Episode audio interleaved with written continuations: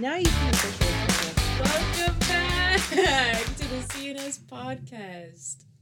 I'm C. Well, I'm C. I'm S.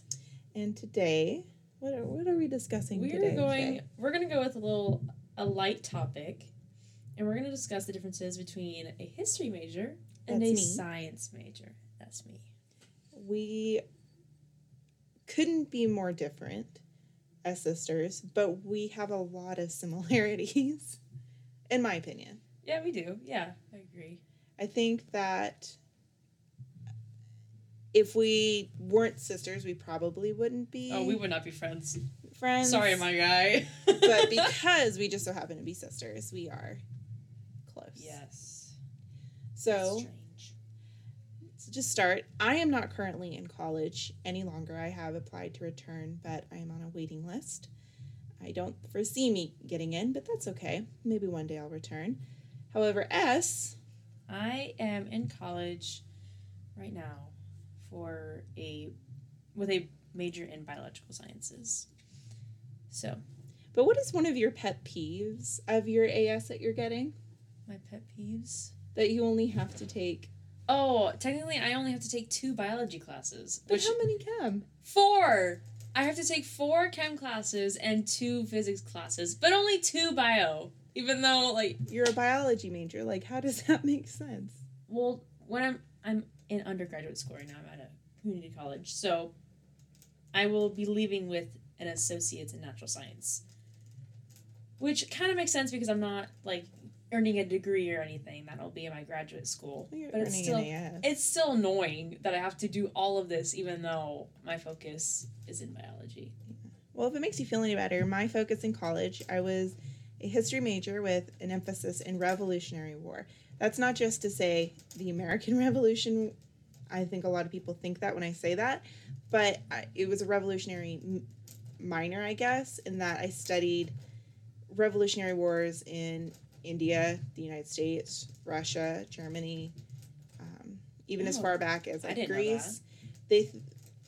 I know you knew a lot about the French Revolution along with the American Revolution, but I didn't know you studied all of the revolutions. I didn't get as far as I would have liked. The last revolution I was studying in one of my classes was the Russian Revolution, which they don't really name. They don't really talk about it. I mean, they killed the Romanov family, so I mean that technically was a revolution, but it wasn't at the same time. It's complicated. History is complicated. But today we're going to be discussing, the differences and the similarities, and how our personalities tie into that, I think, is a big concept that we'll be touching on as well. Yeah. So with excluding ourselves from the mix, let's talk about the differences between history and science, first of all. I mean, obviously there's the obvious differences between history and science, but a little more detail, What do you think? So, history is made every single day. Whether you make history or someone else does, history is still documented because as a people, I believe it's important to look back to learn what we did wrong and what we could do better. And we are not perfect. Humans will never be perfect. And so it's important for us to look back and say, they did this. Hey, that was wrong. Hey, guess what? Slavery didn't work out in the United States. Wonder why? Because it's wrong to enslave people against their will. Some period. But it's a fundamental process just to know where we came from. I think that shapes a lot of people, and it's important to them. Recently, I, for Christmas, was given the DNA test. I asked for it. I wanted a DNA test because I thought my entire life, I'm Irish. I was told my entire childhood, you're Irish, you're Irish, you're Irish. And then to find out, I am not. Well, I am. Well, you are, 10%. But not as... Yeah, whole 10%, and she based her entire life off of being Irish. I was so disappointed. I am actually 69% English. I am more... Then have I'm almost white. 3/4. It's just it English descent, which there's nothing wrong with that. Maybe perhaps I'm related to Queen Elizabeth, but getting back to what I was saying, it's important to know where you come from, and for me that was really eye-opening, mm-hmm. because we can perceive something as wrong, and that's why it's important to look back and study and see. But that's also how science can get tied in, because... Well, I was going to say the one big difference while you were talking, that I realized the one big difference between history and science is that history is always being made, whether consciously or unconsciously, right? Mm-hmm. You can't control that. Whereas science... We have an alarm going off. Sorry. Whoopsies. There's supposed to be no phones when we're recording. Okay, so the big difference between history and science is that history is always being made consciously or unconsciously. Mm-hmm. No one can control that. Whereas science, if you want to know how to do something, you have to go searching for it. You have to make it happen. You are somebody else. It doesn't just happen consciously or unconsciously. No. If you want to know how and you want to know why, you have to go looking for it. And so that's the huge difference. History is always happening. Science happens if you want it to. You know, I just had a thought based on our conversation. I know, it's the thought bubbles. I popped one.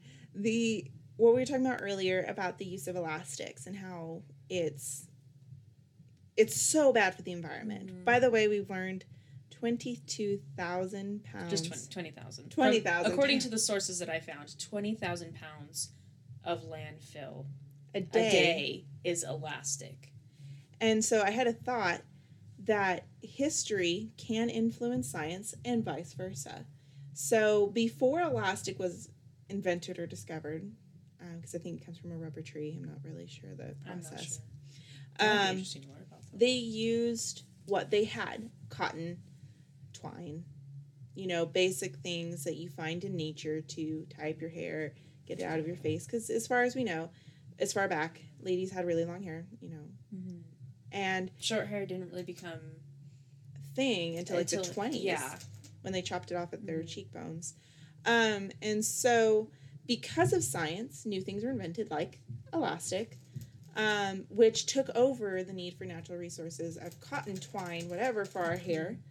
And since the discovery of that and the growing of plastic headbands, plastic hair clips, science has progressed and shown us, hey, we were wrong. This is bad for the environment. Really, really need to stop. I really feel like that kind of stuff is masked, though. Like, we didn't know elastic was so bad. I mean, mm-hmm. It feels like common sense when you really think about it. Yeah. But when you posed that question earlier today, I was like, oh my gosh. Because we were driving in the car, and I was like, are rubber bands, those hair bands that we put in our hair, really bad for the environment? Because, I mean, I never think about it. Like, I think... those disposable water bottles are really bad. Yeah. Paper towels are not good for the environment. Gasoline.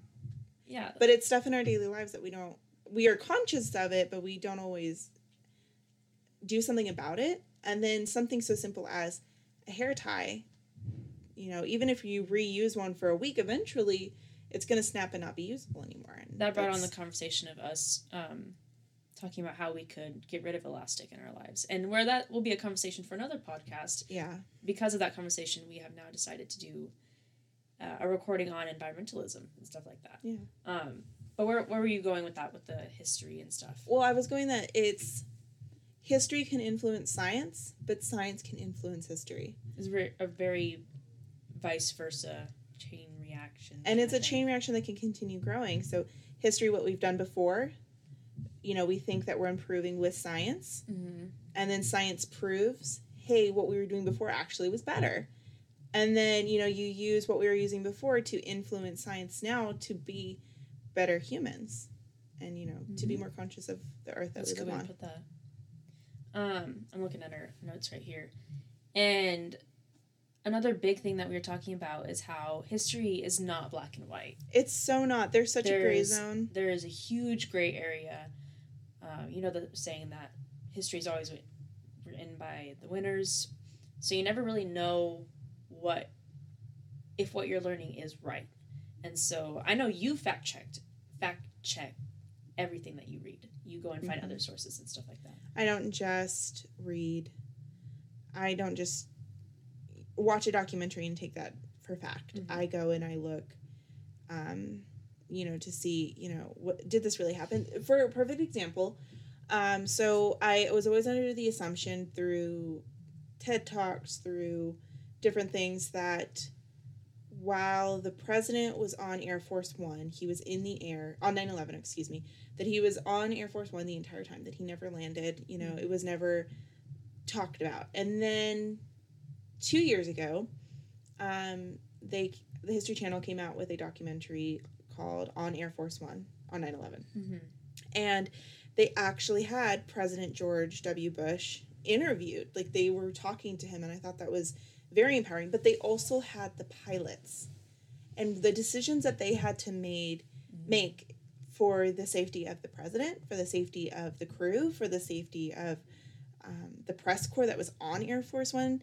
And I learned so much more by a conversation had with the people who were experiencing it, rather than the hearsay and, you know, what we get from the media. And that is just one thing that I then went and fact checked on. There are a few calls that you can listen to from the calls in between the president and Vice President Cheney, and a few other things, like news reports from that day. I went and I fact checked to see, you know, what I was watching on the History Channel documentary, did it line up with what we were told? Mm-hmm. And some things, you know, were a little bit different. And I think that's where the gray zone comes in, because everybody's memory of something is going to be different. Yeah. One pilot, there's four pilots subjective on Air Force One, 4 or 3, I'm not sure. I think 2 main, but then backups. Mm-hmm. Whatever. They're all going to remember that day differently. And it's fascinating to see, because then it changes your perception of what really happened. You know? Yeah. I know that in Laura Bush's Spoken from the Heart, she talks about that day, and her perception of that day is completely different because she didn't understand what was going on. Mm-hmm. She's the first lady. Her job that day was to speak to the Senate, I think, about child care or child education. I'm not really sure. I don't remember. Mm-hmm. And then her day completely changed because of an event. And so did her perception of a member of the Senate that she was with. Mm-hmm. And I just, that's a long story short, but of how I fact check is I read Laura Bush's Spoken from the Heart. You want to get all the perspectives. I watched the documentary. I've read 2 books that George W. Bush has written. I've seen the news reports. I've watched On 9/11. You know, I don't want to be wrong, and I want all the facts. And I think that's one thing about being a history buff, being a history major, aggravates people, because I don't want the simple answer. Mm-hmm. I want everything. There's always some complexity behind everything. Yeah. So that, in that way, history is not black and white. No. And I think one of our major differences was that science can be very black and white. Yeah. Like, either this happens or it doesn't, or this happens that lead to that. Like, water can never be different. It is always H2O. 2 hydrogen, 1 oxygen. That's it. And if you add another oxygen, it's different. It's different. You add a half of an oxygen, it's different. It's always very cut and dry like that. Another thing is that history is more of a chain reaction. So this event leads to the next event. This one leads to the next event. And so on and so forth. Whereas in science, it's a chain reaction, but everything works together, and you have to figure out how. Like, no matter what field you're in, biology, chemistry, physics, it's all going to work together somehow. And so it really just, it reminds me of that lyric from Pocahontas. Just around the river bend? Yeah, no. It's, oh my gosh. And our circle, and our hoop that never ends. Oh, yeah, okay. Well, you're right that, you know, I'm thinking back to, I am not a science person, so if I get this wrong, please correct me. You know, you have the animal kingdom from the smallest and the insects, or even smaller than that, you have the amoebas, I don't know, the things that are the smallest thing. And then it grows, and then you have, you know, like the great white sharks, and you have the lions, and you have the huge animals. And that is a really great example on how things are cut and dry, because if a panther looks an axe just a tad differently, than what we know, it's another species. Mm. Right? Yeah. If our guinea pig started barking, they wouldn't. It's a guinea dog. We've got some splaining to do. And that's what you guys hear in the background, actually. We have 5 guinea pigs back here. So, just on a science/history thing, we have Chonky. His history is we adopted him from PetSmart. We're giving the history of our guinea pigs. Wait, we got him from Petco. Chonky was at Petco for a very long time. He's very large. He's very large, and unfortunately nobody wanted to adopt him. And he was in a very small pen. Yeah. And then we have Sugar and Moo. We adopted from a 4-H family member that she just was going to college, I think, and she wasn't going to have the opportunity to take care of them as much. And Sugar is very sweet. Moo is very, I am the boss, and I will, I am very the queen. Assertive. She's very assertive. And today we adopted Gloria and Gwen. Mm-hmm. And they just got in a fight, so they're in timeout, but it's okay. They come from, again, another 4-H family. She breeds guinea pigs, and they needed a new home. And so now we have 5 children. Yes. Sweet home, Alabama. Not that science. That science will lead you to something else. So that's the history, and you'll hear them in the background, and we apologize. We can't really stop them, and we wouldn't want to stop them from being... it's just nice white noise. Yeah, it's just white noise. You'll hear their water bottles, and they might leak. And another big thing that history and science have in common for majors. What's that? Lots and lots of studying. Oh, my gosh. So much studying. You will never stop. No, I... Stop studying. I just recently got rid of some of my textbooks yesterday. You donated some of them? Yeah. I didn't keep them. But even now that I'm not in college, I still learn. Mm-hmm. And even in college, I read so much. I had to memorize facts and dates and names, and this person is related to this person, and this event led to this event. And it's the same with you. I see you studying all the time. It's great. She helped me study for a bio exam one time, and she couldn't even pronounce half the names. More than half the names. Did it ever help you in that test since I was mispronouncing some of the names? I knew what you were talking about. I know, but did you laugh, like, when you were taking your test? And like? Oh, yes, there was one. You tried to pronounce, I can't remember right now, obviously. That was last semester. But, yes, I was in the test, and I was like, oh, that's the one Kirstie couldn't say. Yeah. I do think it, I think the difference is also with studying in history and with science is, as a history major, you can study with other history majors. You can study names and dates. You can bounce it back and forth. Like, hey, remember this, remember this, remember this, remember this. But at the same time, you have to do that reading by yourself first. And then you can bounce it. You said that was a mutual, right? I don't think it's a mutual, though, because with science, a lot of it's independent work. A lot of it's independent math. You can work as a group, mm-hmm. but a lot of it... You're not going to get science if you don't get it yourself. Yeah. That sounds very redundant, but, like, you're not... It's not going to help that your friends know information that you don't. No. Because, yeah, in the grand scheme of exams and stuff, you're going to want to know that stuff yourself. But if you want to go farther and not have to fact-check yourself on every single thing, which you should do... My whole ideal with education and stuff, and I don't agree with exams, but that's a whole other conversation... is that in the real world, you're not going to have to memorize every single thing. You're going to have books in your office or at home where you can go look up something mm-hmm. if you don't remember, which is fine. But not always. If you're a doctor in the ER... That's another story. Science majors, I feel like, have to know a lot of things offhand. That's like where I was going with that. Yeah. So in the grand scheme of things, yes, I think exams kind of suck. I don't think it really demonstrates knowledge because you could go look up stuff mm-hmm. in your future life. But if we are talking about fast-paced careers, doctors, any emergency field, I'm blanking on any other examples right now, but stuff like that, well, you're going to need to know those things, and you can't depend on somebody else to know them for you. No. For me, for people who go into the history field, if you don't know an answer, it's okay. Mm-hmm. You can go learn it. You can go to a book. You can go to a museum. You can go to a movie. You can go to a documentary. You can go talk to somebody. You can have an expert in something. Mom was joking in the car yesterday. She's like, why don't you just become an expert on Ronald Reagan?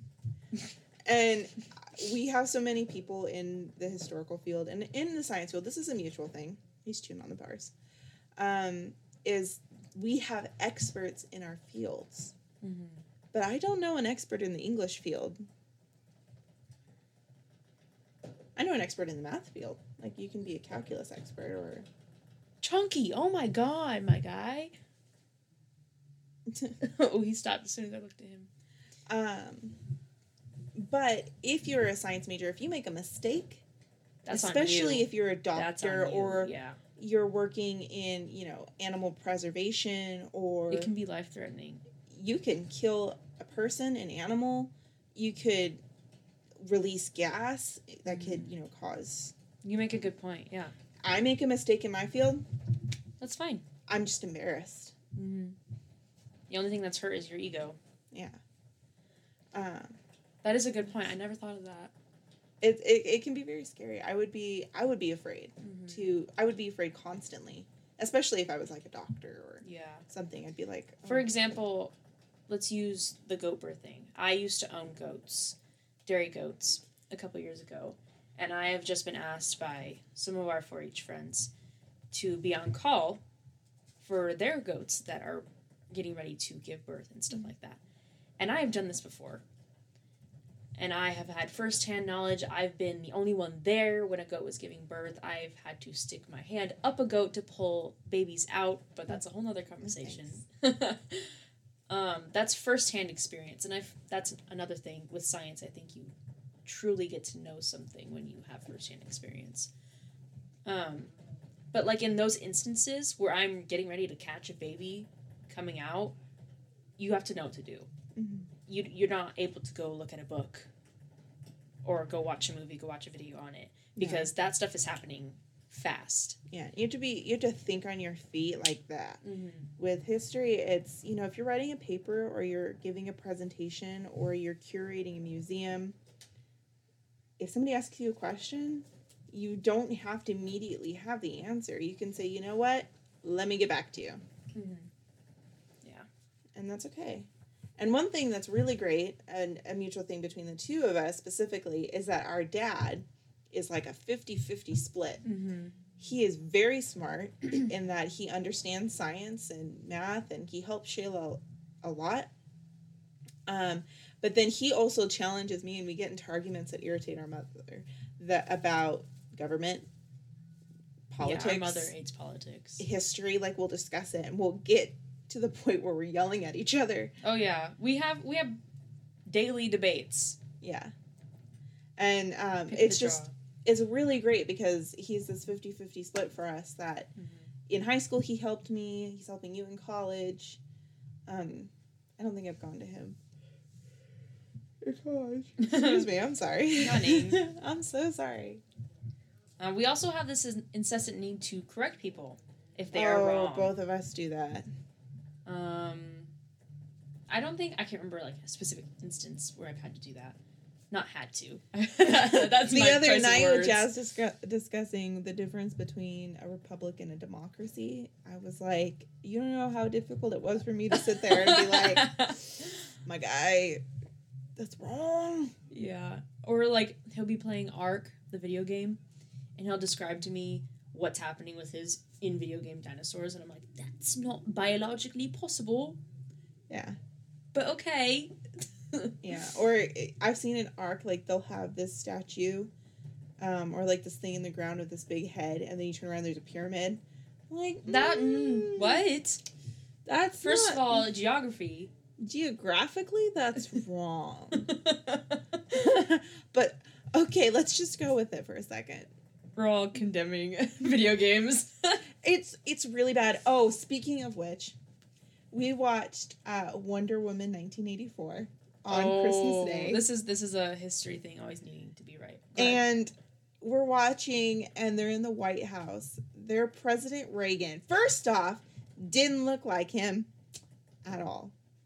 It was obviously, though, trying to replicate President Reagan because there was a glass of Jelly Bellies on the desk in the Oval Office. The hair swoop.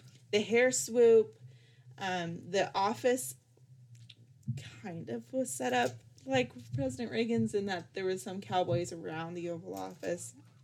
And he said, I think, my wife, Nancy, at one point. And so I was like, look, it's Reagan. And she was yelling at the TV. I went on IMDb to find out who was playing him. He doesn't even look like President Reagan. I was very upset because if you're going to go to the lengths of it's 1984 and you're going to go to the lengths that it is President Reagan, at least do it justice. I'm very concerned that there is a new movie coming out. It's not a documentary. It's a period piece.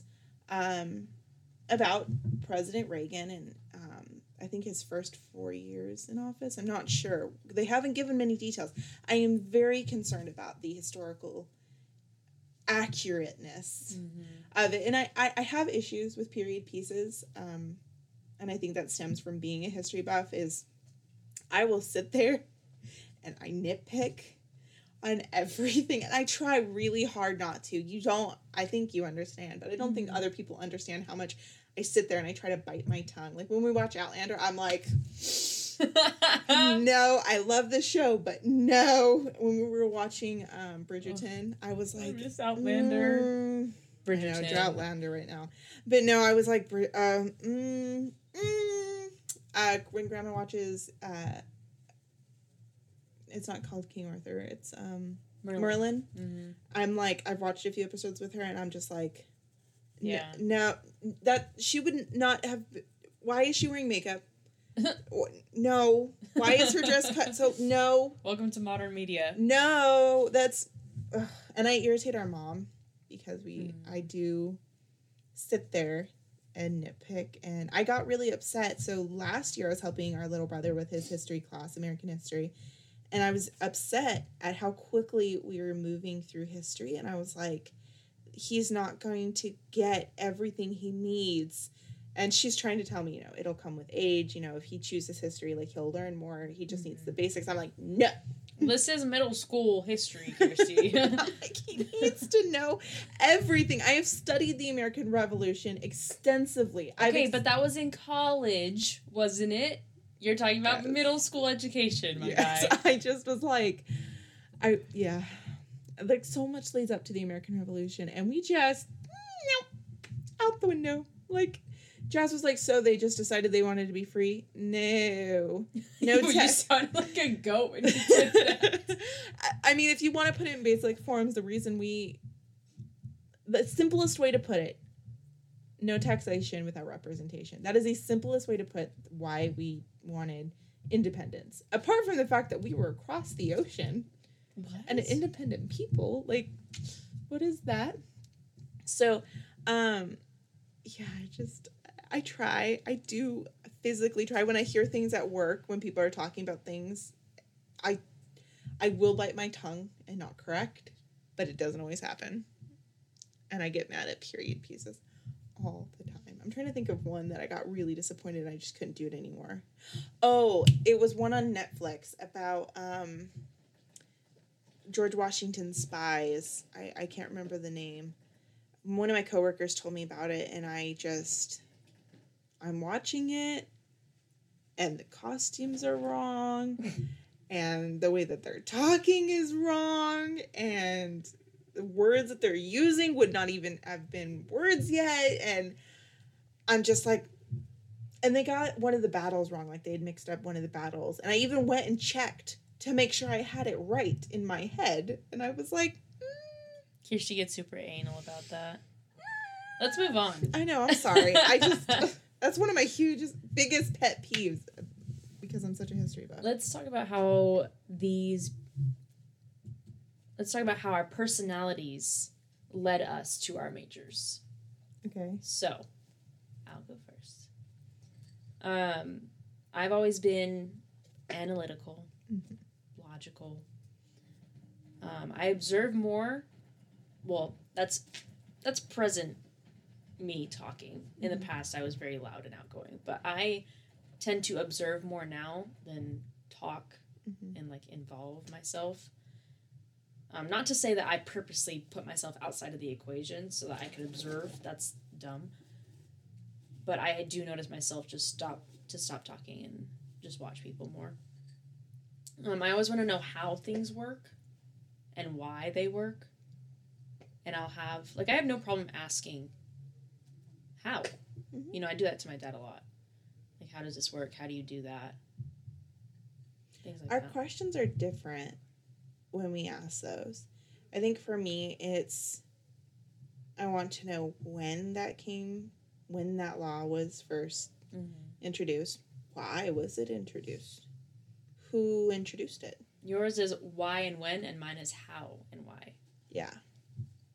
And it's, I do talk a lot, and I'm perfectly aware of it, because I want to talk to people, and I want to know their stories, you know?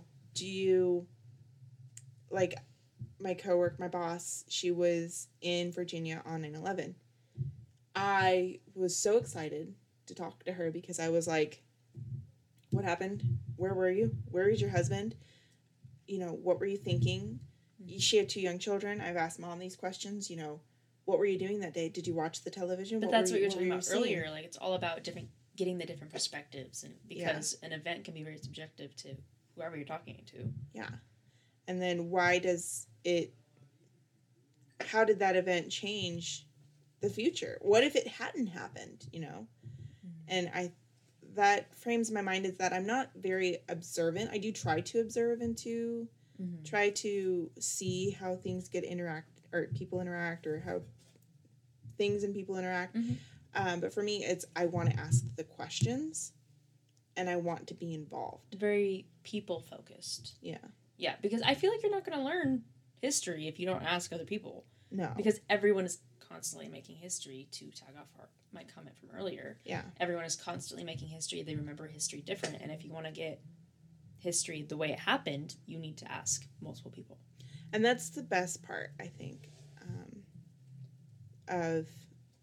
I can't say that my major and my passion is the best, because each person has their own... believes that. Yeah.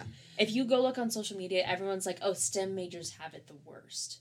And whereas I might agree with that, I know that other people don't. So. I think that STEM majors have it really bad, in that you guys have to study so hard and so often, and that you're spending hours in the lab. But I think people forget how much history majors study, because there's so much history. And while we might have a focus, like mine was Revolutionary War, it's... You have to be well-rounded. I have to be well-rounded, because that revolution didn't just impact that country. Yeah. It impacted the worldwide repercussions. And so when I was in college, did I say this earlier? When I was in college, I was an American history major with an emphasis in Revolutionary War. You said this. But it's not just the American Revolution that had an impact on the world. So it's just, we have to study just as much as STEM majors. We have to write just as much as STEM majors. It's just a different kind of studying. It's like a little shift to the right. Yeah. Or in the complete opposite direction. You guys are doing equations in your books, and you're mapping it out, and you're looking at microscopes, and you're examining this. We're reading diaries, books, documentaries. We're memorizing all of this. I think a good point is history is very much in the past. Like history majors, you're very much past-oriented, whereas science, you're learning what is going on now. How does everything work now? You know, I think that's a huge difference as well. But there is some history in your field, because at one point we thought the sun was the center of the universe. You have to know that, just because it shows how far science has progressed. Yes. I remember teaching Jazz, our little brother, the difference between heliocentric and geocentric, and he... That sounded like gibberish to me.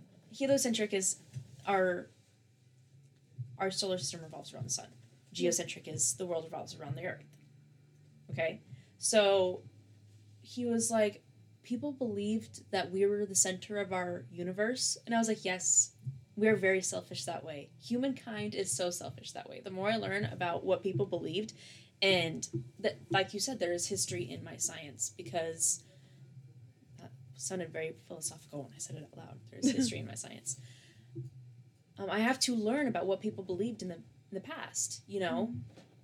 People sailed to see where the end of the earth was because they believed it was flat. Mm-hmm. And if we didn't question that ideal, we wouldn't know what we know now. Mm-hmm. And that the earth is sphere and we have many layers. Like the first autopsy, why did he cut it open? Was he just gross? But he wanted to know why that person died. Mm-hmm. And that since has led to the discovery of cancer and diseases and, you know, how to be healthier. Science and all of that. But it's, while you may not need to know all of that, mm-hmm. it's important to know some of it, to know where you've come, so that you can look to see if you can make this better. Mm-hmm. Can you find a cure to cancer? Oh, that didn't work in the past. In the 90s, this treatment didn't work. In 2005, this treatment didn't work. Okay, let's try this. Mm-hmm. You know what I mean? Yeah. So, and I appreciate that. And I think that's one thing that science and history majors can agree on. We have to know what happened to make it better.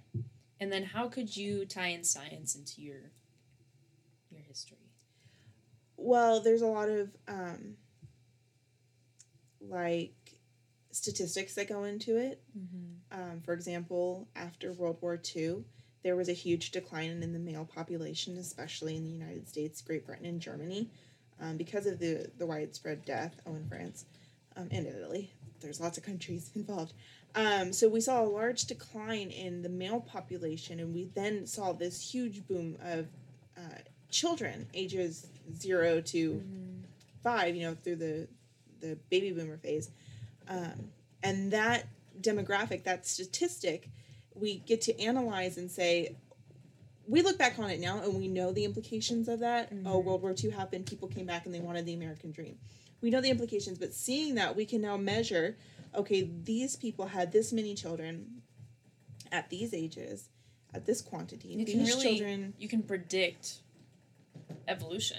Not like evolution as a whole, but like the humankind evolution. Yeah, you can use that to predict what another generation is going to do. I am very excited to see what our demographic and our age demographic and children bearing is going to look like, because there are countries like Japan, they are not having enough children, and they are concerned, and they're seeing this trend that there will not be enough children born amongst Japanese people to carry on the traditions and to carry on the Japanese way. I didn't know that. The American population is not at any risk, but we are seeing a decline in children being born in my age group. Mm-hmm. And I think in your age group too, because we finally have the decision, because of science, to stop having children, to make better decisions on when to have children, to say, oh, instead of having children, let me adopt a child. There's also this whole point of, I was actually just learning about this in my gender studies class. We're talking about voluntary motherhood and birth control and stuff like that. But let's widen that more and say voluntary parenthood. Like I don't want to say we've done it already. I say we're on the journey of accepting that life does not have to be about childbearing or parenthood. If you are happy with your career and your job as the cool aunt, or, you know, just you and your significant other, or just you, that's being more accepted today than it was in the past. Yeah. And so voluntary parenthood is a big thing in our generation, even though we're technically in two different generations. It's becoming more and more accepting into our society. You know what I just thought of? So, that's really dangerous. Yeah. One piece of history, or like a historical, you think about tree history and all that. Anthropology is kind of like a mixture of the two. You're right. Because they're going to... Paleontology. They're going to these grave sites, or they're going to where these bones are, digging them up, and then they're giving them to scientists or doing it themselves to find out why they died, how they died, when they died, you know what's in their bones. And it's, I don't know why I didn't think about that, but it's in my field too, because I do read anthropology papers, mm-hmm. and I read, like, the I get an anthropology podcast once a week on Apple, mm-hmm. And throw something, but it widens the historical field because we can see what went wrong, mm-hmm. basically, on a scientific level, because the minerals don't change, right? They stay the same? Depends.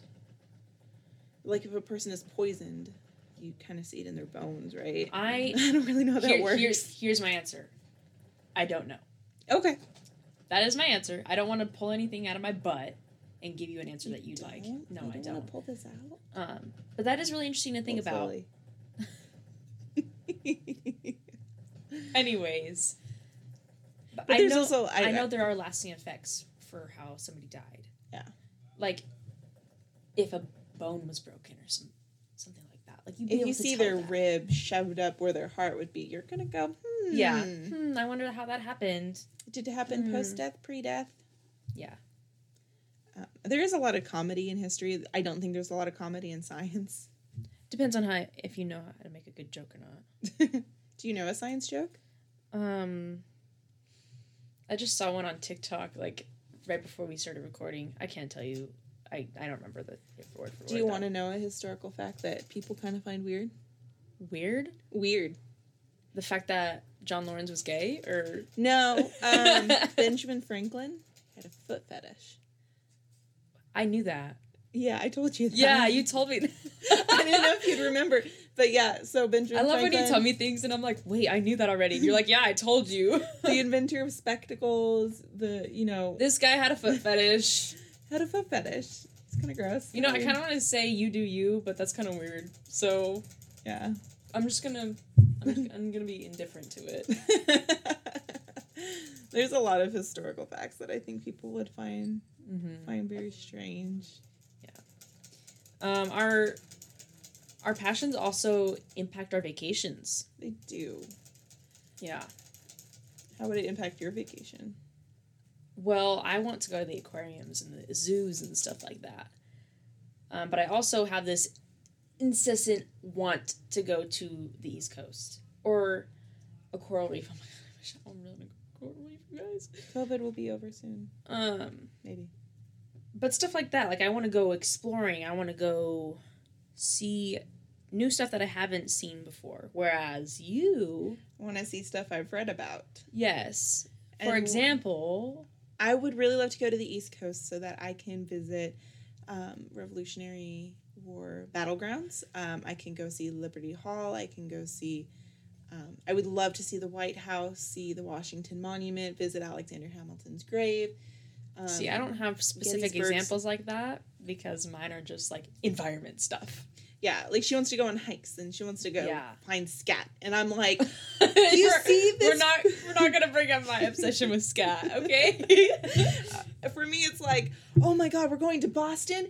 The Boston Tea Party. We have to go to the harbor. We have to go throw tea into the harbor. We have to do it. And she's like, but look at this piece of poop. I wonder who pooped it. Or she's like, do you know what could happen to that tea if you throw it into the harbor? I'm like, being called out right now. And I'm like, but we're revolutionaries. We have to do this. The tea is harmful, Kirsty. The tea is not harmful. It's not. The tea is spicy. The tea is hot. Or we're going to go to Paul Revere's house. Or Boston you can go to. I think that's where John F. Kennedy's Presidential Library is. And I would love to go visit that because I want to know more. When I get involved in something, and this impacts our vacations, I want to know it all. Mm-hmm. And here in California, we have two presidential libraries. We have the Ronald Reagan in Simi Valley, and we have Richard Nixon in out there. Out there. I don't remember the exact city anymore. I have been to the Ronald Reagan Library. We both have a few times. I think I've been there 6, 7 times. I've lost count. We've gone so many times. I'm not sure. But every time I go, I learn something new. Mm-hmm. And I honestly know way too much on Ronald Reagan to be healthy. I think their entire family does. Yeah. But I love that I'm so invested in it that I can still learn something new. And when I go to the Nixon Library, I've been there twice. I'd like to go some more, even though he made mistakes. I think every president has made mistakes, because if we want to talk about Reagan, we can talk about how he didn't do as much as he should for the AIDS epidemic. You're right. And that impacts it, because when I go to the East Coast, I want to go see, his portrait in the White House, and I want to go see, I want to go to Germany so I can see the Berlin Wall and, reenact. I'd actually really love to see that as well. I'd love to reenact the President Gorbachev, tear down this wall. Dude, seeing that video gives me chills every single time. If there's one thing that President Reagan did correctly that we can all agree on, is his stance on communism and how bad it is. Even in China today, I don't think it's a very good form of government. But I love how passionate he was in that, and that he was so sure. He had a rocky relationship with Gorbachev, and he could have really hurt our international ties. But he was so sure of his passion to abolish communism that he declared, President Gorbachev, tear down this wall. Don't get me off that. Yeah. But if we go to the East Coast, Somebody said Ronald Reagan, in case he's like, I'm here. I'm president. I want to go see all the presidential libraries, and I want to visit the battlefields and Gettysburg, and I want to know everything. Mm-hmm. Whereas on the opposite side of that, I know I'm not going to know everything. I'm never going to know everything. I wish I had that. Because, it's taken a long time, and I think that comes with what I was talking to you about earlier, being like the open-minded, being okay with knowing I'm never going to know everything. I'm not okay with that. But there's just so much. We know more about space than we do our own ocean. How is that even possible? We have only explored 5% of our ocean. And if... Wait, what? No. We've had to... What? Only 5%? Don't quote me on that, but it's a very small percentage. We know more about space than we know about our own ocean. I wonder how many people have been to space. Do you know? I do not know off the top of my head. It can't be that many. No, it's not. Well, I mean... But we can talk about how many have gone to space and how many have actually gone to places, like the International Space Station, to Mars. I hate to say this, but I would be less afraid to go to space than I am of the ocean. I think it's because I can't see. I don't know. Interesting. I will go into the ocean. I won't go very far, because I can understand that. I can't see down. I don't know what I'm saying. The more I think about it, like I can't think about going in the ocean for too long, because it terrifies me. Mm-hmm. Like, that's my passion, you guys. I actually really enjoy marine biology, but the act of going in the ocean terrifies me. It's always cold too. Why is the ocean so cold? Because as far as we know, there are no creatures out in space. I don't believe that. No, I did not say on planets. I said in space. Oh. Like, there are no space whales. Star-Lord isn't out there? There are no space whales, as far as we know. Damn. So, when you go out there, there's no danger in that sense to come from a different species. The danger is our own safety, right? Yeah. Whereas if you go in the ocean, you're in a different animal's territory. Yeah. And they have the advantage on you. It's like going to the... That is freaking scary. I'd be terrified to go into a rainforest, too, I think. Rainforest? Oh, no, that sounds really interesting. Well, because they got anacondas. And my anaconda don't want... Unless you got buns on. No, I don't want to go near that. Rainforests have big bugs, and I don't like bugs. I don't work with the boys, because I used to be one. I was right. 5%. 5% of our ocean. The rest remains mostly undiscovered and unseen by humans. How is that even possible with today's technology? Anyways, let's move on. We both went on tangents. We both have this need and want to talk about it. This right now was an example. It's so This was bad. A prime example. When I learn something new, I have to tell somebody. Mm-hmm. And I want that person to be just as excited about it as I am. even though I know they're not. That's the thing I wanted to highlight, is that because our focuses are really, not really specific, but semi-specific. Yeah. And they're kind of a big deal, but they're not a big deal to other people. They're big deals to us. That, and I'm not going to, ridicule our family, but the rest of our family doesn't want to hear about what we know. No.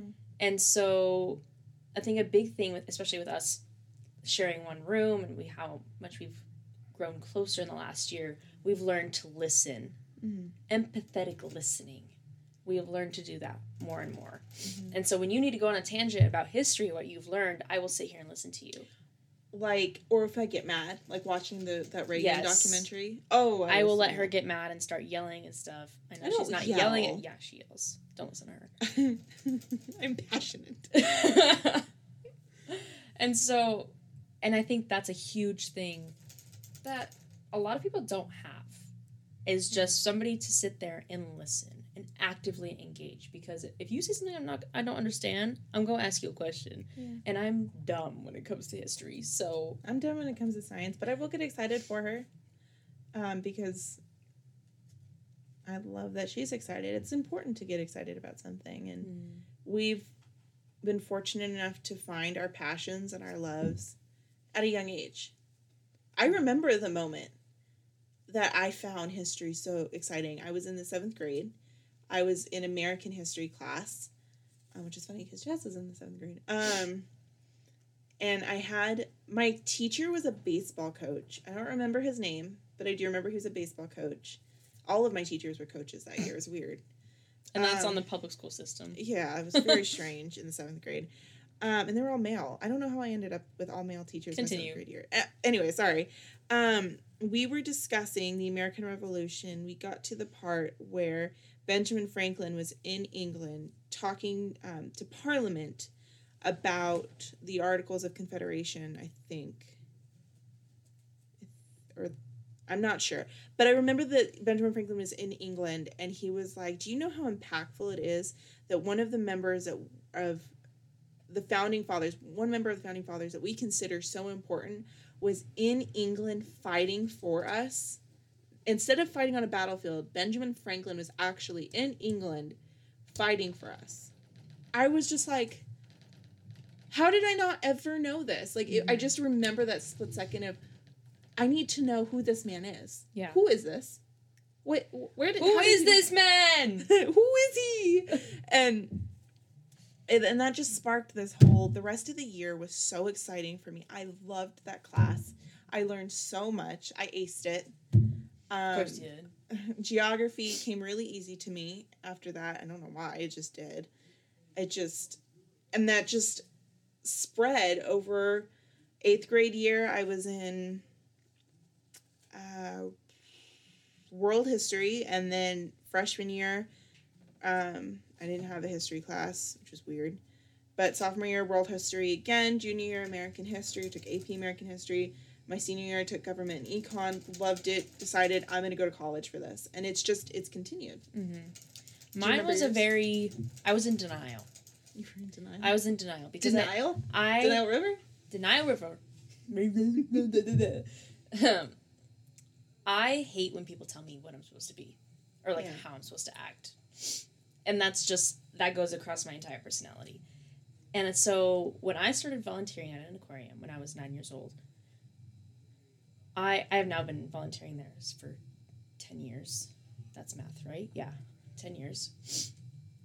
And throughout those 10 years, people have told me, oh, so you're going to be a marine biologist. No, I just do this because it's fun. I don't do it because this is what I want to do. And then everyone's like, oh, you need to do this. You need, you need to go to college for this. You need to come back and work for us. And I was like, no, lady. You need to calm down. You're being too loud. And so I was in a constant state of denial. And I think that was for the first 3 or 4 years. And then I was like, why am I denying people? Why am I denying this passion? And I was like, because I don't want to fall into their expectation of me. And I think that's a huge thing across my personality too. But that's another conversation. I hate falling into expectations that people have placed for me. And I was like, wait, but This is something I like. It's something you love. So... Do you know how many books you have on marine biology? Yeah. It's kind of embarrassing. You just bought like a $30 something book at the gift shop. Anyways. It's on marine mammals, by the way. It's really cool. It has pictures and everything. Anyways. There's no pictures in my books. I was like, why am I denying my passion to myself? If I... Like I was saying earlier, not choosing is a choice in itself.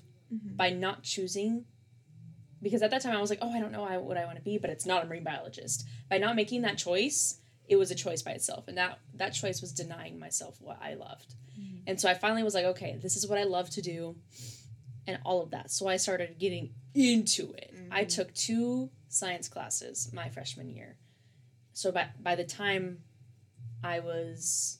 Technically, I did not have to take chemistry because of how many science classes I had taken.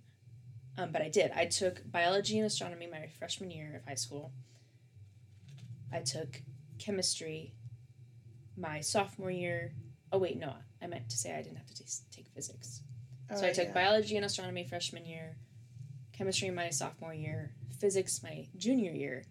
And there was no other science class that I could find for myself to take my senior year. Remember that, and you were disappointed. I was, because I wanted a science class. Like, I've always wanted to be in a science class, which is really hard, because this semester I'm not in one. Complete opposite here. Yeah. Just because I find that stuff so interesting to learn about. Yeah. You know? And so that was a very long road for myself. Another thing is... that we always go to each other with questions. Like, if we don't understand something for the other topic, like if I have history questions, I just asked you what a duke and duchess meant the other day. Yeah. I have no idea. I still don't know what that means. I forgot what you said. Well, and I mean, I ask you questions too. I don't think I go to you as much as you ask me. But it, like, right now, I'm like, how much? Really? 5%? Like, that still blows my mind. Mm-hmm. And I know I'll ask your questions later, like, what is this? Oh, the other day I was having you do the quiz on Instagram. What is this fish? What does this... Oh, yeah, she was quizzing me on... How well do you know I was like, do you want the species, like the Latin name too? Like, I don't know every single fish in the ocean. No, I'm a great person to have on Trivia Pursuit, though. I am not. I hate that game. I love that game. No. I miss it. But I think for the two of us, we were at two ends of the spectrum on opposite sides, but we meet in the middle. I'll start walking your way. You'll start walking mine. We'll meet in the middle. Halfway there. Lizard on a pear. So to wrap it up, we're both obsessive over our majors. Mm-hmm, mm-hmm, we're as different as we could be, but we're the same. My passion relies on your knowledge. Two sides of the same coin. Your knowledge relies on the history and how it can be impacted. Mm-hmm. And that's all period. That's all period. And it's okay to love what you love. Don't yes, it is okay. You know, there's this scene from Gilmore Girls. I'm totally going to quote Gilmore Girls right now. Okay. Where Paris Geller is trying to determine what college she wants to go to. Because she got multiple acceptance letters, right? Yeah. Her boyfriend goes to Princeton. And she goes to Lorelai with this predicament. Because she's like, I don't want to go to Princeton because it will seem like I am following my boyfriend. Mm-hmm. And then Lorelai's like, but if you don't go to Princeton just because your boyfriend's there, then you're... like denying yourself that school that you possibly want to go to. Yeah. And I was like, whoa. And literally the whole point of me saying that is don't let society's expectations govern you. Mm-hmm. Even if there's one thing I can say is that if there's somebody out there listening and they're like, oh, I'm nerding out too much on history, or I'm nerding too much out on science. You need to find your person. It's okay to love it. It's okay to get nerdy about it. Yeah, you're going to freak some people out. I know I do. Mm-hmm. But guess what? You're going to find that small group of people that are like, yeah, and guess what I learned today? And your life is going to be so much better for it. Mm-hmm. Yeah. I do realize that a lot, that I've learned to internalize all my weird science facts And then, like, out of nowhere, when you say something that reminds me of that, I'll be like, oh, did you know this? And you're like, what? It'll just come spewing out. Yeah. And then vice versa. You just have to find that person who's willing to empathetically listen to you, or a group of people, you know? And it... Have an outlet. Yeah. So. And I'm for those people who are still internalizing their obsession, you'll get there. We're here for facts, fiction, and jokes. We have it all. And motivation. Yes. So we hope that we'll see you in 2 weeks from today. And I think 2 weeks from today, our topic... We haven't decided on a topic yet. We haven't? Okay. No topic yet, but MC and I miss. Peace out.